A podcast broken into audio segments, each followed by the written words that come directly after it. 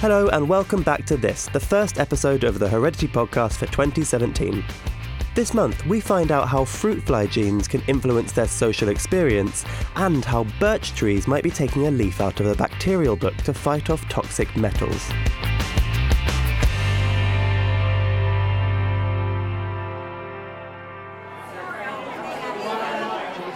We've all had the experience of going to a party and feeling uncomfortable. This isn't your crowd, and somehow it feels like people can sense it, and they treat you differently. Well, it turns out fruit flies feel just the same. Okay, not exactly the same, but they do appear to be treated differently in groups which they don't prefer. That's according to Julia Saltz from Rice University in Texas, US. What's more, the basis for this response appears to be genetic. I called Julia, who started by giving me a bit of background on social choice in animals. There's quite a number of animals that don't have the opportunity to do a lot of social choice. So, like animals that live in family groups, you're born in your family group, and that's pretty much it for you. But for animals like us and like fish um, that can make choices, there's some work on how individuals might choose to be in one group versus another. How do genes play into this particular decision making process? there's lots of evidence that most traits are heritable, right? So if you know that there are traits like choices um, that differ between individuals, it's likely that some of those differences are due to genetic reasons. So it's really just putting together two pieces of information that are obvious. One is that your traits and behaviors might affect uh, what environments you experience, and the other is that differences in individuals' traits and behaviors are typically heritable.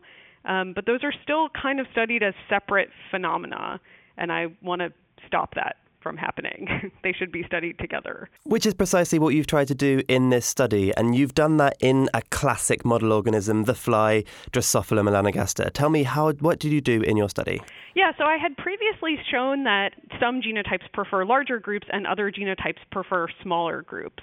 But I really wanted to focus on why would that matter that different genotypes choose different group sizes. Um, and so to do that, I forced independent individuals from each genotype to experience either their preferred group size or their unpreferred group size, which I knew from those preference tests. Um, and then I measured just what happened to them in the group.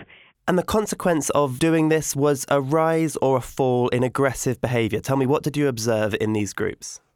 Yeah, so surprisingly, the size of the group wasn't very important for aggression towards the focal individual. The surprising effect was that um, the predictor, the best predictor of how many times a male would be attacked in his group was whether it was his preferred group or his unpreferred group, independent on which group it actually was.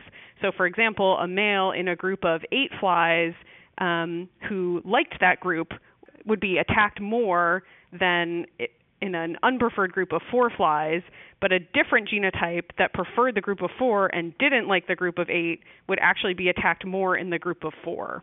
The sort of key thing about this is that choosing your group actually has important consequences for what types of social experience you'll have. Um, and I showed that that experience also has consequences even the following day when you're no longer in that group. Yes, tell me more about that. Yeah, so we took I took each male after he had experienced his preferred or unpreferred group and put him in a standard environment containing an age matched naive stimulus male, and then I measured the aggression that occurred in that interaction. And so that asks the question of whether their prior experience affected their later behavior. So what we found is that males who are attacked more on the in their preferred or unpreferred group on the first day of the experiment were less aggressive the following day. Now, now that seems to have relatively large reaching um, implications, especially as far as uh, understanding model organisms goes. You know, if, if the behavior of this organism is not only influenced by the, their genotype in, in the first place, then the environment they get put into and how that relates to the genotype that they are, and then the environment they might be, be put into afterwards, and then those, all of those things are impacting, how likely is it that we're getting a very clean picture of how an organism is going to react in any circumstance? if there are all these previous factors which could be impacting it? Yeah, I mean, I think uh, model organisms are where we have the best chance of understanding these processes. That's why I study model organisms, and that includes humans. So there's lots of knowledge in human psychology literature about how social experiences in humans are, are heritable as well. So, like divorce is one that comes to mind, and other, unfortunately, it's all focused on very sad events like, you know, traumatic experiences that can contribute to mental illness. And so, of course, in humans, we don't have the opportunity to do an experiment where we say, okay, here's two identical twins, you're going to get, you know, abused and you're not, and then we'll see which one of you gets schizophrenia. So that's not allowed. um, I think even for people that aren't interested in um, social environment construction itself, I think one take home message is that there is no such thing as a standard social environment. And so rather than, you know, putting animals in what you think is a standard environment and then walking away, I think at le- you know at minimum measuring what kinds of experiences that animals are having in a particular environment can actually help you make sense of the resulting uh, phenotypic changes or whatever outcome measure you have in your study. That was Julia Saltz from Rice University in the States.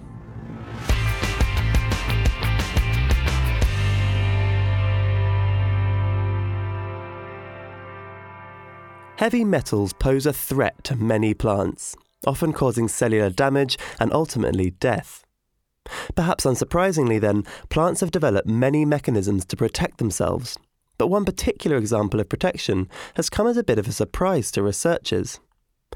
Kabwe Nkongolo and his team from Laurentian University in Ontario, Canada, started studying nickel resistance in the white birch tree. And they think that a gene associated with this resistance started life not in a plant, but in a bacterium. I called up Kabwe to find out more, and he started by giving me a bit of background on heavy metal toxicity in plants. Uh, any metals are, uh, can be picked up from the environment uh, to uh, plant tissue through uh, rhizosphere, through root systems, and then the metal will translocate to a different part of the plant in uh, many different ways. Uh, and uh, in our in our environment here, we deal more with nickel and copper, and to some extent arsenic. But in many parts of the world, the problems might be with other metals and uh, any type of heavy metals will cause problems. And uh, uh, most of the problem are physiologicals leading to plant death. But over the years uh, many plants have developed mechanisms to deal with metals toxicity. And so tell me the plant that you've been studying in this particular paper is the white birch. Tell me a little bit about that plant. White birch is a is one of the the, the plant that uh, colonize uh, our environment is the dominant tree of boreal forest. It's also shown that uh, white birch is uh, quite resistant to metals, specifically to nickel.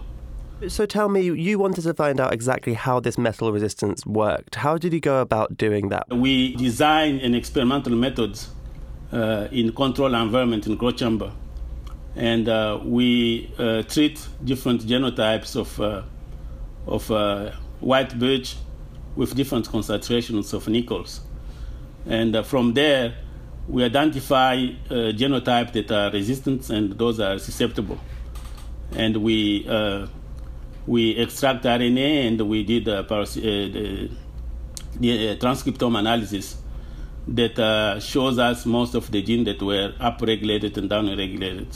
And so when you then started to analyze which genes were upregulated, you found one gene in particular of the of the several that popped out which really grabbed your attention. Can you tell me a bit more about that? We identified seven genes, but one of particular interest was uh, TONB.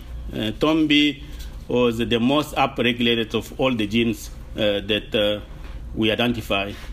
And our interest started there to analyze how this uh, TONB, which is basically a prokaryote-like Uh, uh, proteins, uh, why is it associated with nickel resistance? And uh, we did several studies to come up with this conclusion that this uh, TONB is indeed one of the main mechanisms involved in resistance.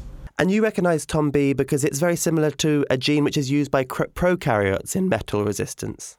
Yes. TONB is a, is a transporter uh, and is very uh, well known in the prokaryotes, mostly in bacteria. Uh, and we were the first to discover that the TONB is present in a higher plant. and most, most importantly associated for resistance to nickel. And so, how do you think it's got there? How has it got from the bacterium to the plant? That's the the million question there. So, how did it get there? The most likely theory is uh, this gene might have been transferred to Betula horizontally over the years through evolution. Now, prokaryotes use TONB in nickel resistance, and it seems that this, the white birch is also trying to develop a mechanism for nickel resistance. Is it possible that they've just both come up with the same answer through evolution with no horizontal transfer? Yes, that's a very good possibility that it may be there, and that's why our do, do you think there'll be more examples of higher plants borrowing uh, defense mechanisms or potentially other mechanisms from prokaryotes, perhaps? Is that something you think you're going to find more of in the future? The most common cases of uh, horizontal transfer are from prokaryotes to lower plants. Uh, it's very uh, no, not very common uh, to find in uh, higher plants, but more, as more data are being published, uh, we find that horizontal transfer are also involved in higher plants as well. That was Kabwe Nkongolo from the Laurentian University in Canada. And that brings us to the end of this episode of the Heredity Podcast. See you next month, and thanks for listening.